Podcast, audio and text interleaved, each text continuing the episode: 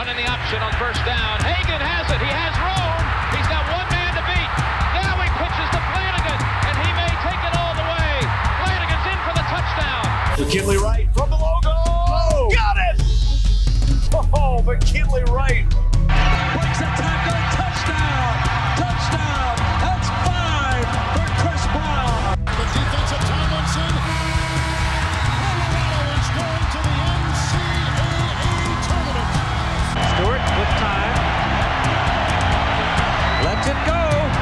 got three people down there. The ball's up in the air. Caught. Touchdown. Caught by Westbrook for a touchdown. I think they like my Colorado swag. Cause when I'm in that flag, I don't really, I don't really know just how to act. And when I'm in it go, you know I'm acting bad. Holly get a bus with my Colorado swag.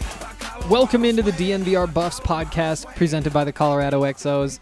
I'm Henry Chisholm, and uh, there is a lot to talk about today.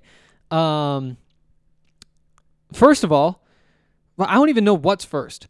Two huge things. There is a Ralphie, and she's a little baby buffalo. Um, let me let me pull up my tweet from earlier because I, I put all the details in there. Um, I, I believe she's she's 15 months old. She's been training since last November.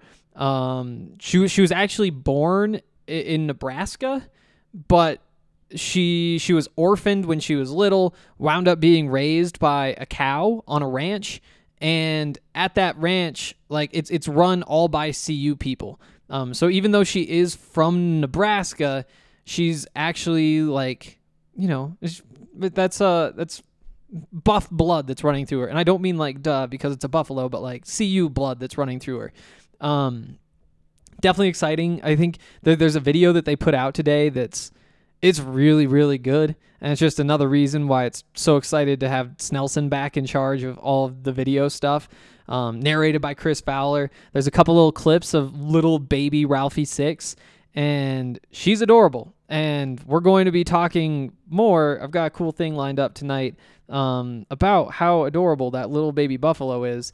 Um, I'm really excited about that. I think uh, they they said that she's almost 500 pounds. Um, typically, like like the last Ralphie, Ralphie five, she's 1,300 pounds, which is you know between two and three times the size. In case you guys really suck at math, um, but yeah, she's uh she's gonna be at the game on Friday. Um, just like Ralphie typically is. It sounds like I, I think they really, really want her to run. Um, but they didn't say like they would run her or they wouldn't run her or anything like that. Um, what they said was, and let me let me pull up this exact line so I don't put the wrong words into their mouth.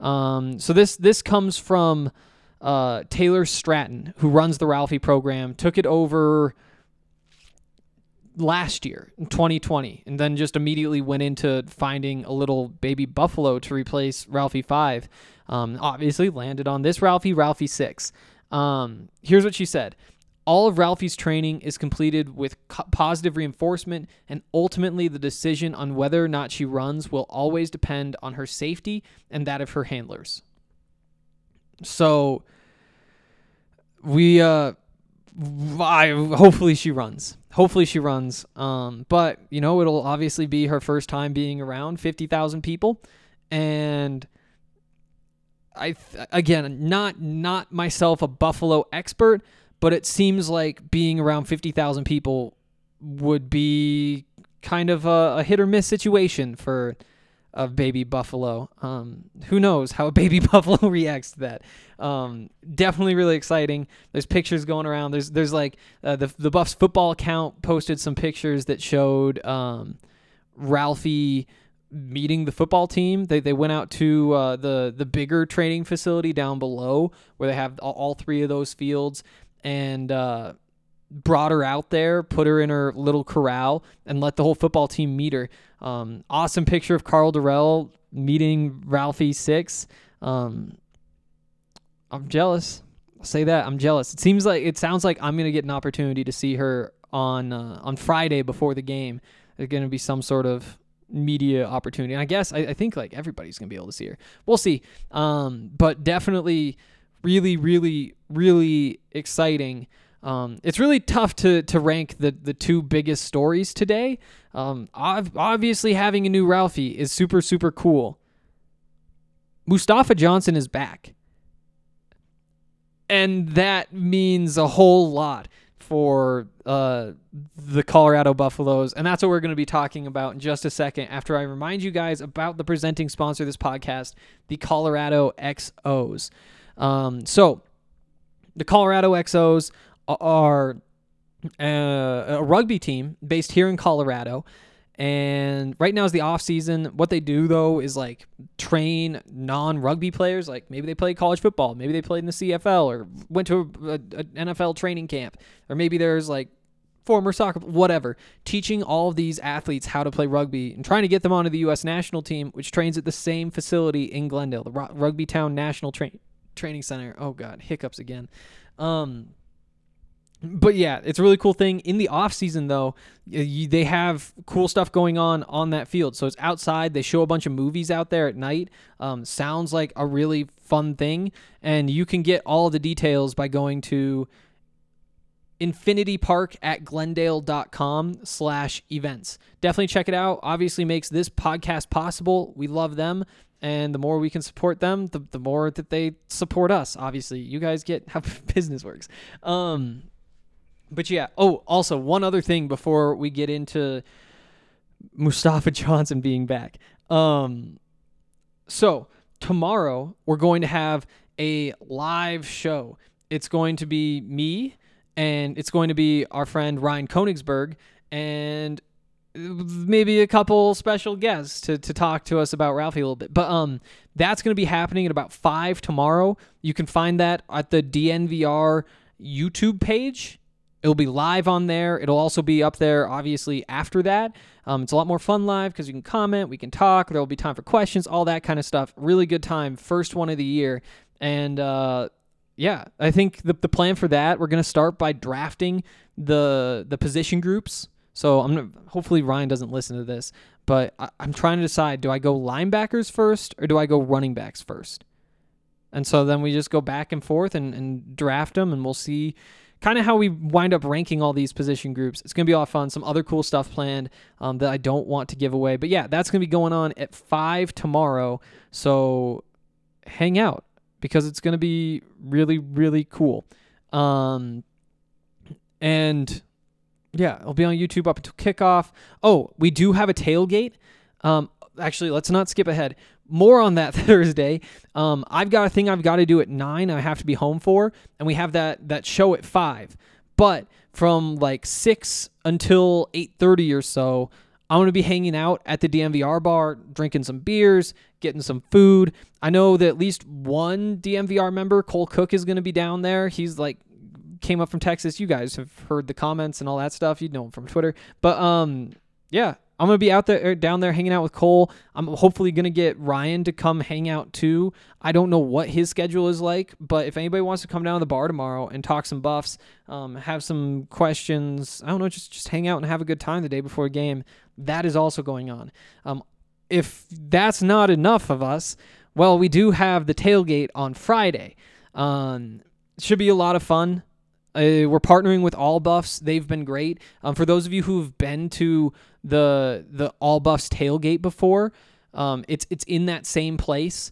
Um, it's it's free. They're going to be grilling. We've uh, get got a whole bunch of beer from Breckenridge. So just come hang out, drink some beer. We'll have like ladder ball out there, and it's it's for those of you who haven't been there. It's at the north side of Farron Field.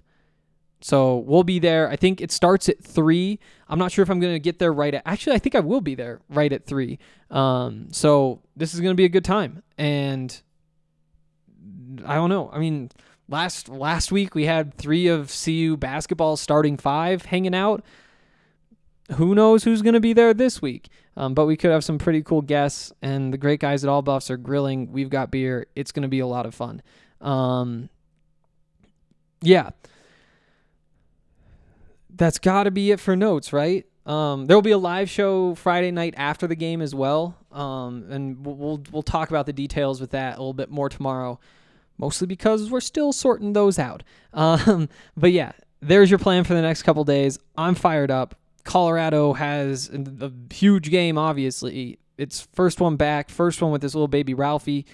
It's going to be a lot of fun. Oh, also for the soccer fans out there, CU Soccer on Thursday at 6 o'clock plays number six uh, uh, TCU. That's going to be a fun one. I'm going to be watching that at the bar. Obviously, um, if you guys aren't going to make it, then it's, all cool. But that will be on ESPN Plus. Um, the Buffs, I think that they, they got 10 votes in the, for the top 25 in last week's poll. And then they played Florida State, number one in the country, lost 2 1. The only goal Florida State's given up this season, and got that up to 13 votes. So you pull a draw with the number six team in the country. That's kind of what it would take to get into this top 25. Big game, big expectations for Buff Soccer this year. So that'll be fun at 6 on ESPN Plus for those of you who have it. And if you don't, like I said, bringing my laptop to the DNVR bar tomorrow, uh, which is at York and Colfax in Denver, in case any of you guys haven't heard that. Okay. Um, the fact that we're 10 minutes into this and still haven't talked about Mustafa Johnson, uh, it's a massive failure on my part, but here we are now. Um, Mustafa is, like I said, back. Um, Brian Howell of the Boulder Daily Camera broke this news, and let's just start by going through what he had to say. Um, okay. There's, there's been a lot of tweets today, in case you guys hadn't logged on yet. Um, but yeah, he he declared for the NFL draft. Obviously, wasn't chosen and was never signed to a, a team. Um, he had that workout with the Jets in like May, you guys might remember, but never turned into a contract. And that doesn't necessarily mean all's cool with the NCAA. What it means is basically he gets a suspension. And there's some other stuff going on, you know, like without getting into details, if if you get money from an agent, like a lot of agents advance um um like your contract that you're going to get when you get drafted, when you get signed, whatever. If you get that money, you just have to pay that money back and then you uh, wind up getting suspended for for going through that process. It's a, a an obscure thing. It happened with Arizona's punter when he didn't get drafted, didn't get signed. Um, and we don't know when the suspension will um, end, but we know that it will be a couple weeks. Um, just the keynotes from Brian though. Um, unclear when he's going to be able to play. Um, like I said, has to serve a suspension. Some other hurdles. I think I kind of gave you a couple details there. Um, um, final season of eligibility. Um, oh, here's one from Brian. I've heard from multiple people that October 2nd against USC at Folsom Field could be the day. Um, I would not expect him to play before then. Um, oh, and then he did bring up the ASU punter, um, who wound up in the same situation, transferred to Oklahoma. Um, but yeah, I know that in my conversations with people in the athletic department, um, they don't know the number and the number four I have heard kind of floating around, which obviously lines up with what uh, Brian said about him coming back for USC potentially not before that because you count through the games. You got Northern Colorado, Texas A&M, Minnesota, Arizona State. There's your four. Suspension ends, and he's back for USC. And again, that's not confirmed or anything, but that's what's up. Also, um, uh, we'll we'll wait on that. But um, it's uh, it's obviously really really exciting for a bunch of different reasons. Um, Mustafa has been CU's best defensive lineman for a, a few seasons now, at least two years, and I I wasn't here the year before that, but I'm pretty sure he was the best defensive lineman then too. Um, honestly, kind of surprised, as I've said before, that he didn't at least get signed to a contract, like get to go training camp undrafted, see if he can fight for a spot. Um, but he's five eleven or six foot. I think listed bigger than that, but you know, not a big dude. And when you're not a big dude, some teams are just going to say no, we're not interested regardless. And I guess there were enough of those that the production didn't matter, the explosiveness, just like him being a good guy didn't matter. Um, refined technique, not quite as valuable to NFL front offices as being massive and fast because they think that they can coach that stuff. And a lot of the time they wind up being wrong. Um, but there's a couple of things I want to go through though in regards to Mustafa being back. Um, first of all, what does this mean for Colorado's lineup? Um, again, we're going to talk more about this depth chart with the 4 3. We haven't talked about since it came out right on, like, right when I was doing this podcast. And so I didn't have a chance to, like, think through everything before that. But I have a few new thoughts since then. We're going to dig into more of those later in the show, but we're going to start by going through some of this defensive line stuff because of Mustafa.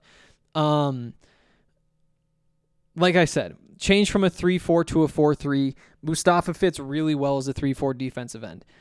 Like a.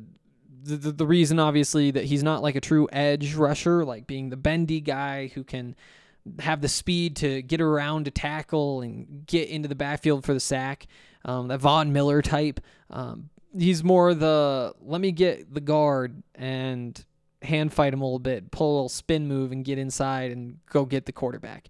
Um, and because of that, it'll be interesting, a word I use a lot, to see where he fits in here. Um, I think it's most likely that they play him at defensive end still. And right now, I guess we should say this the two defensive ends, the starters, Carson Wells and Terrence Lang. Defensive tackle, Naim Rodman. Nose tackle, Jalen Sami. I think that Mustafa and this is the tough part, he might just knock Naim Rodman out of the starting lineup. Because one thing we know for sure is Mustafa's got to be a starter, and you know there's there's still like uh, the whole timeline thing with when does he even come back? Um, what is he when he comes back? Personally, I think he's going to be pretty close to full strength when he gets back. You'd have to think that because he was trying to do the NFL thing, he's at least in shape you know he's he's kept himself in shape because until training camp kind of gets a week two weeks in you think you have a chance. And that point was what two three weeks ago?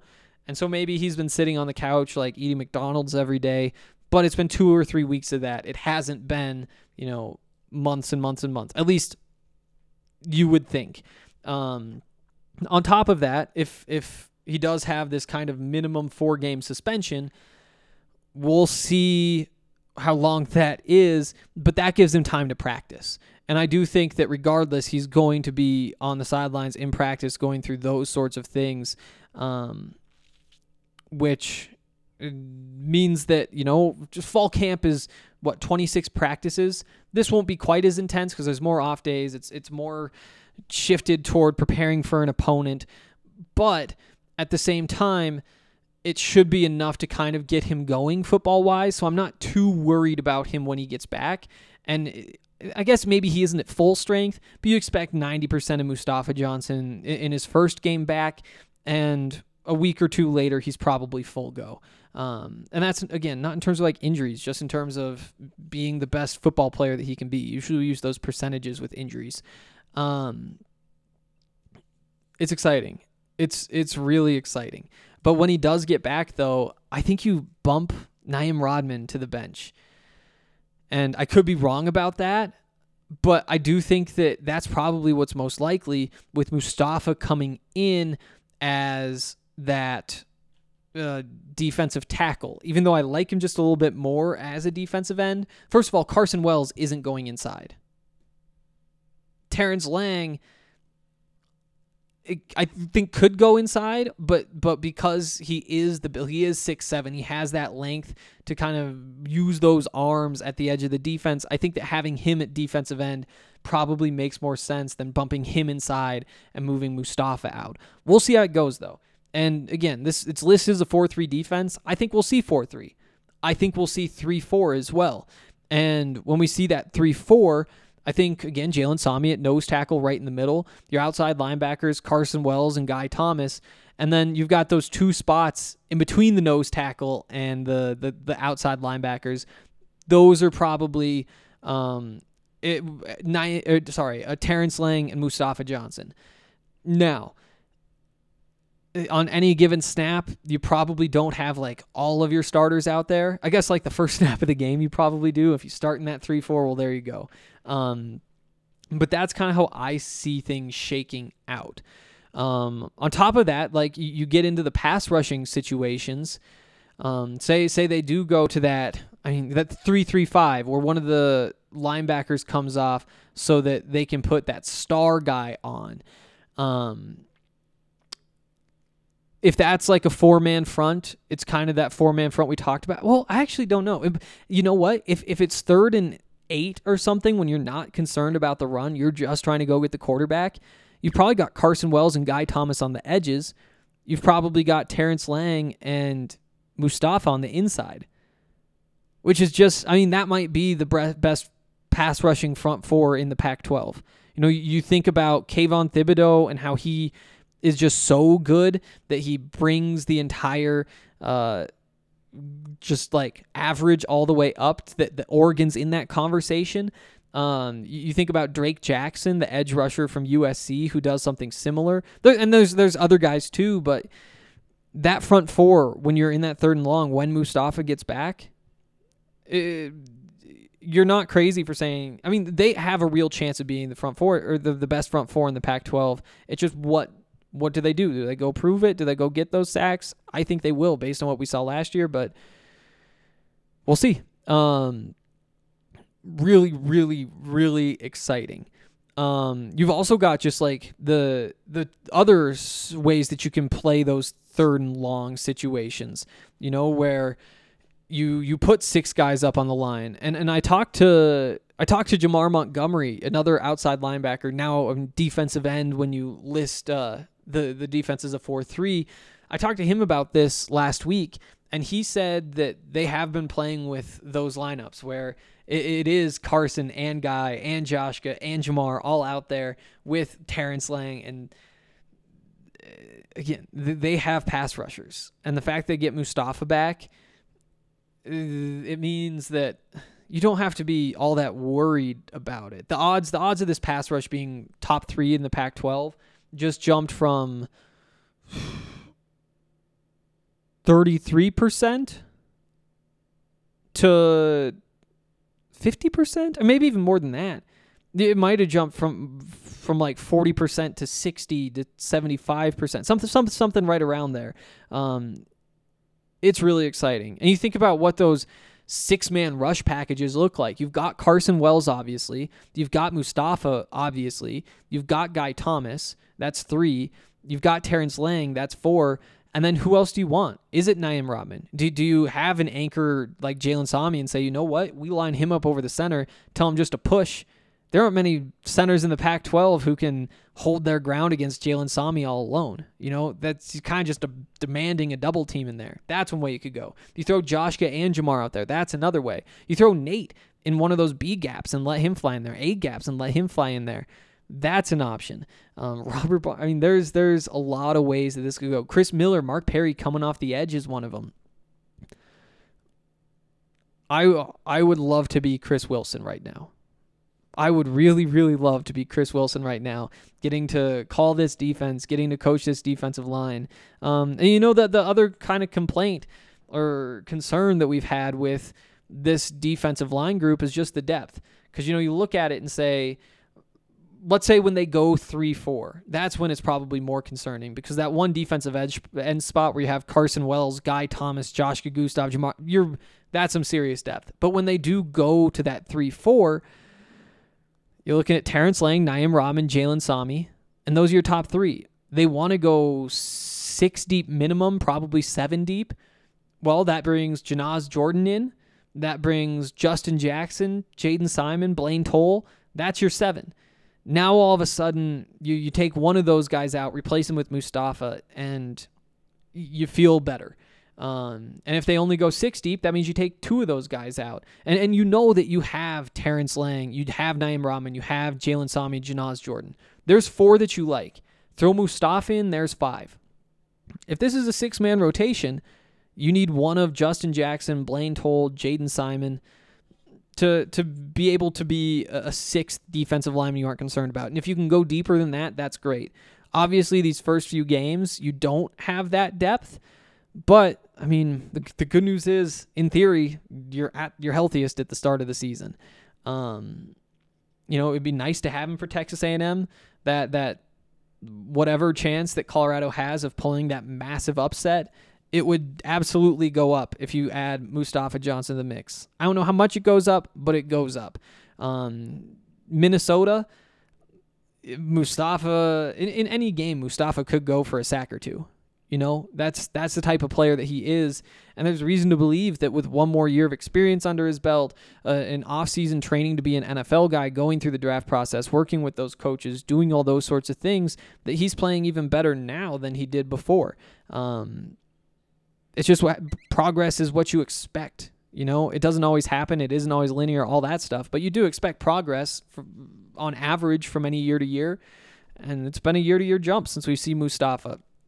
Um, and then what what really kills me though is not having for that Arizona State game. Once conference play starts, um, when you know that you're going to be chasing uh, Jayden Daniels around the field because he is so fast, when he struggles to throw from the pocket, and you can have somebody flying up in his face from the middle of the line in pass rushing situations, that sucks. It really does suck.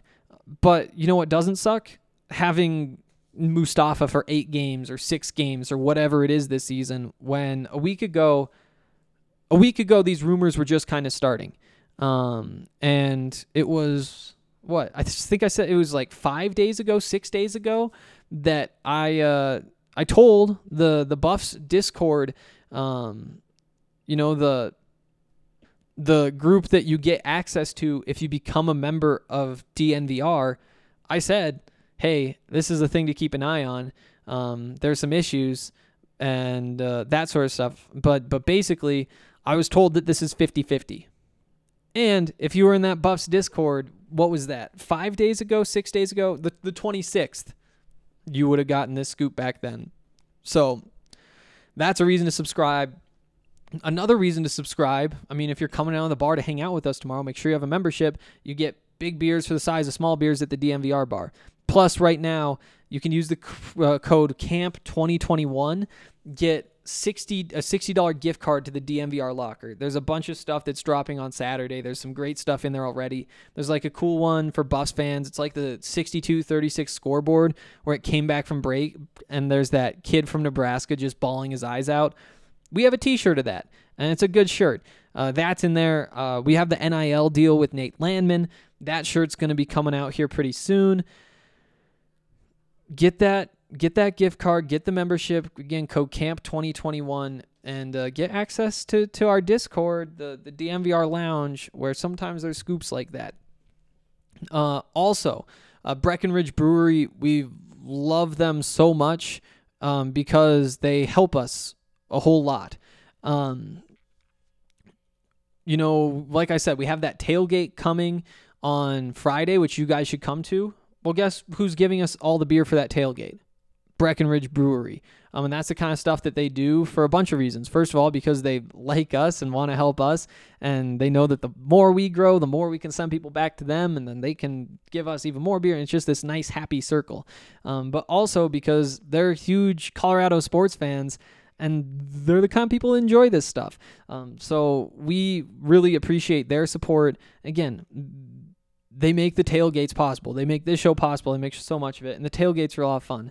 Like I said, we had like three of the Buffs starting five at that soccer tailgate on Sunday.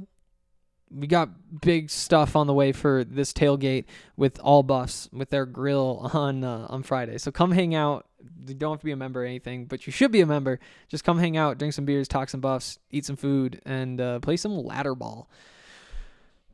Oh, also, Breckenridge. Uh, they they're giving uh, one of their profits this summer to the National Parks Conservation Association. Great place for that to go. They're good people. Support them because supporting them is supporting us. Um, and then finally, Ball. So that was a long pause. Sorry. Um, Ball is great too. Uh, they they also I think work in some ways with uh, CU. I'm not totally sure about that, and so I probably shouldn't say in that. But um, oh, they absolutely do because they partnered with them. They all the cups when you go to the game on Friday, if you get a beer, it's gonna come in that aluminum cup. It's an aluminum cup with a Buff logo on it and a Ball logo on it. Um, and then that was actually the first school that Ball partnered with to make those cups. Um, and now they're in a bunch of schools. CU is first, and part of the reason because Ball's a local company. Um, that's why they they sponsored the Ball Arena where the Nuggets play and the Avs play, and that's also why they have a plant in Golden that is hiring. Um, Ball made 101 billion cans in 2020, a ridiculous number, 101 billion. Um, but it's uh, it's good to make things out of aluminum. 75% of the world's aluminum still in use today that's ever been made, and that's like there's been a long time that people have used aluminum. Um, if you're looking for a place to work though, that that plant in Golden is a great opportunity. Um, they uh, they have a hundred percent corporate equity score from the uh, Human Rights Campaign. Um, they also, you know, they, they are cutting emissions and they're doing well with all that. They're kind of like leaders and all that stuff. Um, and if you're interested, you can text Golden to 77222 and get information, or just go to jobs.ball.com, search for Golden, and uh, see see what your options are because it's a great company, it's a great place, and uh, they'll give you money. And who doesn't want money? Okay. Um more on this depth chart. Uh, so again, there's there's kind of a few things that really stand out, um, and we talked about this when it came out Monday night, but there is more that I want to say because I've had a chance to uh, think about the depth chart without um, it being the first time I've ever seen the depth chart. Um, here's a couple of those things. First of all, you look at the linebackers, and I think there's some surprises. Um, you know, the three linebackers that they have listed as starters in the 4 3 Marvin Ham, Nate Landman, Quinn Perry. No Jack Lamb, no Jon Van Diest, no Robert Barnes. Um, kind of an interesting little lineup there. But I think that uh, there's there's a lot more to it than that. Um, I do think that you know when you go to the three four, that might be a situation where obviously like that means taking one of those defensive linemen off the field, replacing him with an outside linebacker, um, Guy Thomas. And when you do that, who is on the field? First of all, Nate Landman is. You know, they'll take their pick of somebody else, and that could be Robert Barnes, that could be Quinn Perry, that could be Marvin Ham.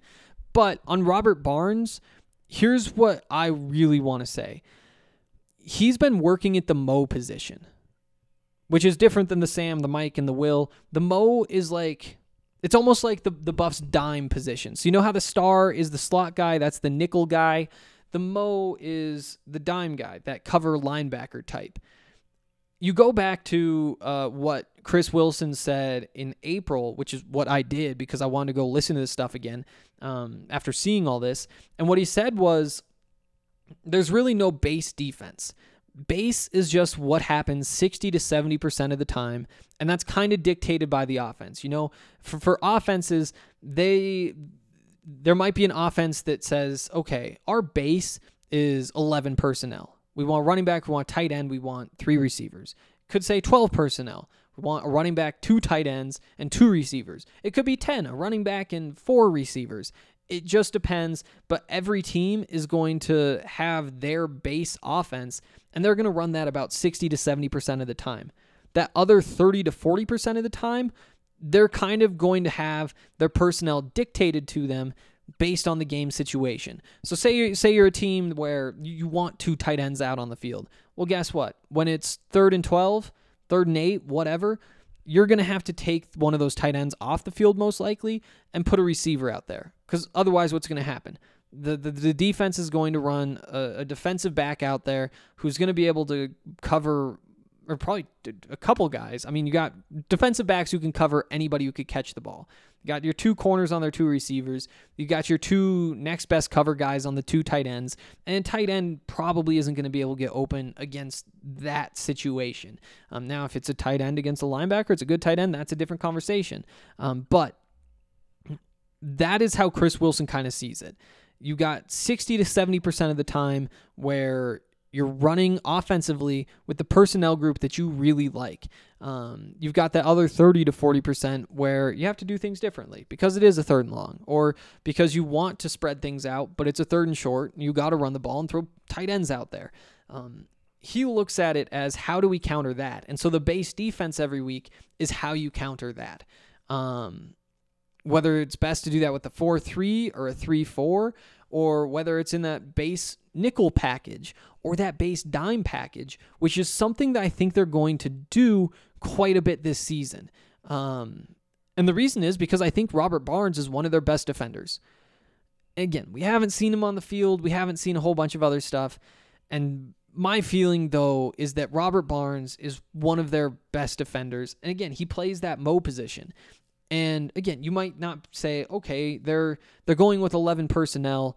Let's match that with dime because you are lighter than them. But if by dime you mean you're bringing uh, Robert Barnes on to replace Marvin Ham, for example, well, all of a sudden going dime, you probably don't lose all that much in the run game. And you probably like the cover situation a little bit more, you know? And and who knows? Maybe Quinn Perry is probably a better example because Marvin Ham is more the cover type. But I, that's kind of where I'm at right now. Is that I'm not sure what exactly is the number of packages that this defense has. I think they have a 4 3. I think they have a 3 4. I think they have a nickel. I think they have the dime. And maybe it's just those four. I bet there's probably a goal line thing. I don't know. But I think that they're going to be using some of those packages that do include, you know, Robert Barnes, who is technically listed as a backup on this depth chart more. Um, and then on Chris Miller, who doesn't show up anywhere on this depth chart. You know, they list the three left cornerbacks, they list the three right cornerbacks, the three safeties, the the three strong safeties, free safeties and strong safeties, three each. Um, but what they don't do is list a star position. And that's the position that Chris Miller plays, and that's what they call their nickel. And I think it really is as simple as that. Chris Miller's your starting nickel, and he just doesn't fit into this depth chart. Um, and, and there's evidence for that too. Um, not just that we know that he typically plays the star position and there is no star position, and it could be that simple, but also because if you look at that depth chart, there is a like a little key that says N dash nickelback, and that means that if you have somebody who has the N next to them, that means that they're uh, the nickelback. For, there's something similar for the kickoff guy, where you look at the place kicker um, depth chart, and it's number one Cole Becker and then in parentheses KO number one for kickoff number one. Um, and then number three on the place kicking depth chart, Mac Willis, he has the in parentheses KO number two, which means he's the number two kickoff guy. And that's how nickel works too. You have your number one nickel, your number two nickel. Well, I just don't think either of those guys are on this depth chart. Um, and maybe they'd only list one. I'm not so sure. But uh, because there is nobody listed with that N next to them, I think it's safe to say their nickel is not listed here. Chris Miller not listed here. He's your nickel. And I think that there's going to be a lot of nickel defense because you look at the teams that the Pac-12 or, or sorry that Colorado plays in the Pac-12. You know, UCLA, you're going base nickel, base dime, something like that. Uh, USC, same thing. Arizona State, same thing. Um, Oregon, I guess they've gone heavier recently, so who knows what you do against them. I mean, there's some other teams that kind of lean the other way, but you know, I guess Washington State isn't on schedule, but that would be one where you're absolutely playing a lot of nickel, um, and dime, and so that's kind of how I'm thinking about this. And I think if you think about it that way, you feel a lot better about it. Um, because you do just kind of have to pick a defense to list. I mean, if it were me personally, I would have the just kind of like your defensive end, defensive tackle, nose tackle. I'd put put outside linebackers on it. I put inside linebackers on. I put your typical secondary positions on it. I put the star back on. And would you wind up with more than 11 starters? Yeah, but I think that it would probably lead to a more accurate chart. And when you look at things that way, I think this depth chart does make a lot more sense when you do look at it. Um, and I do think that Robert Barnes is a super key piece for this team this year. I think Chris Miller is going to be out there a lot um, in a role that just is not in a 4 3 defense, and it really is that simple. Um, oh, I just I just remembered that Mustafa's back and I'm hyped. We'll see. We'll see. I'll uh I'll send some texts, and hopefully there's an update on this stuff tomorrow. I'm we'll see. He got the NCAA waiver. He's gonna be back eventually. Um that's gonna be big. Ralphie obviously is very big herself and that will be big for the program. Not as big as she will be. I wonder. So so a, a full a, a buffalo becomes full grown right around when they turn five. Um, what's Ralphie now? Like one and a quarter, 15 months? Yeah, one and a quarter. So before the 2024 season, this is when you expect her to kind of reach full size, and that's 1,300 pounds. So she's got put on about 800 pounds between now and then. And what is that? That's uh, what? About 200 pounds a year. So by the end of football season, she might be quite a bit bigger because you know growth it's going to start faster and then kind of taper off. I guess. I mean, not that I'm the Buffalo expert, but that seems how things grow. Um, yeah, so that's cool. Ralphie's back, Mustafa's back, and we're gonna wrap this up with the DraftKings pick of the week. First of all, this is not DraftKings pick of the week because it'd be cheating. Um, but this is absolutely something that you should do. So DraftKings has a promotion going right now for the Georgia Clemson game Saturday night.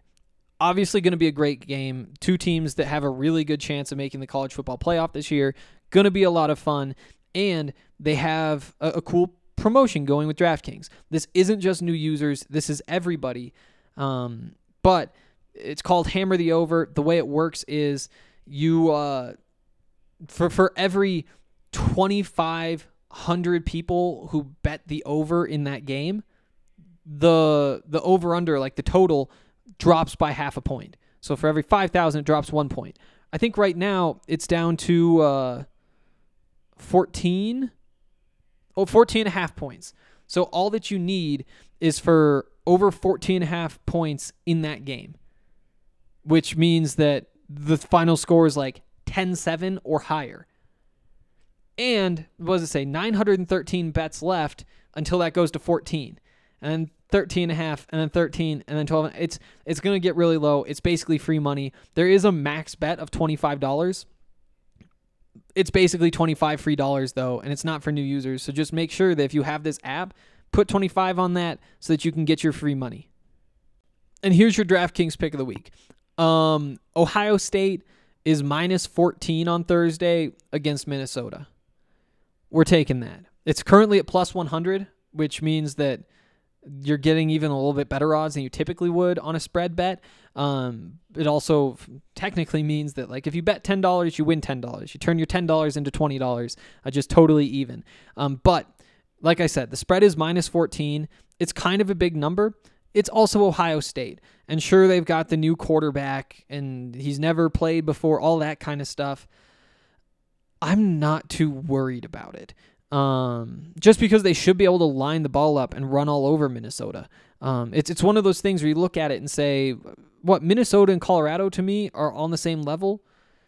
Ohio State probably beats Colorado by more than 14 points because you know, it's it's there's just a talent gap. There's just a talent gap.